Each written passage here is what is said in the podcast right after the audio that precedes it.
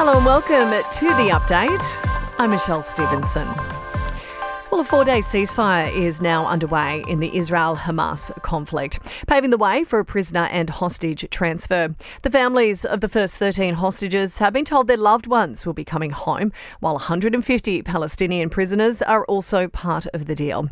This Qatari spokesman confirmed negotiations have been carried out ahead of the exchange. We have just uh, finished with all the communication with all uh, parties in order to ascertain the lists of uh, those civilians who will be uh, freed as a result of the deal agreed upon by, uh, by both parties. Bruce Lehrmann has told a court his mind is blank when being pressed on specific details about the night leading up to the Brittany Higgins alleged rape. Mr. Lehrmann denies any wrongdoing and is suing Network 10 and Lisa Wilkinson for defamation.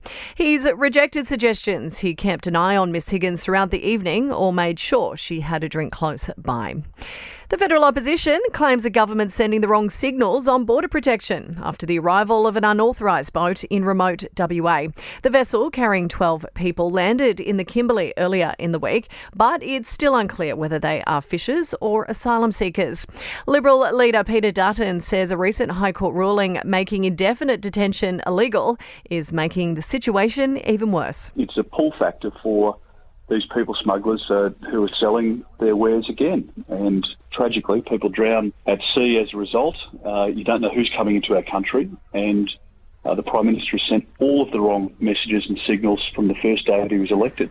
Authorities are warning residents impacted by a large bushfire in Perth North to stay away and let firefighters do their job. The blaze has ripped through 1,800 hectares with more homes lost overnight on top of the 10 already confirmed.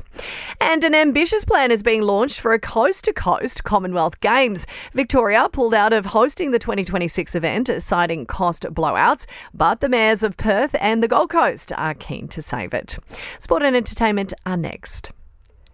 To sport, Novak Djokovic and Jannik Sinner will meet for the third time in 11 days when Serbia takes on Italy in the Davis Cup semi-finals. And Geelong AFL legend Joel Selwood has had the Northern Stand at the redeveloped Kardinia Park Stadium named in his honour. In your entertainment news now, when Beyonce is wishing all her fans a happy Thanksgiving by teasing her new Renaissance film. The singer sharing the emotional trailer in a video message. Miley Cyrus has celebrated her birthday by singing for fans family and friends.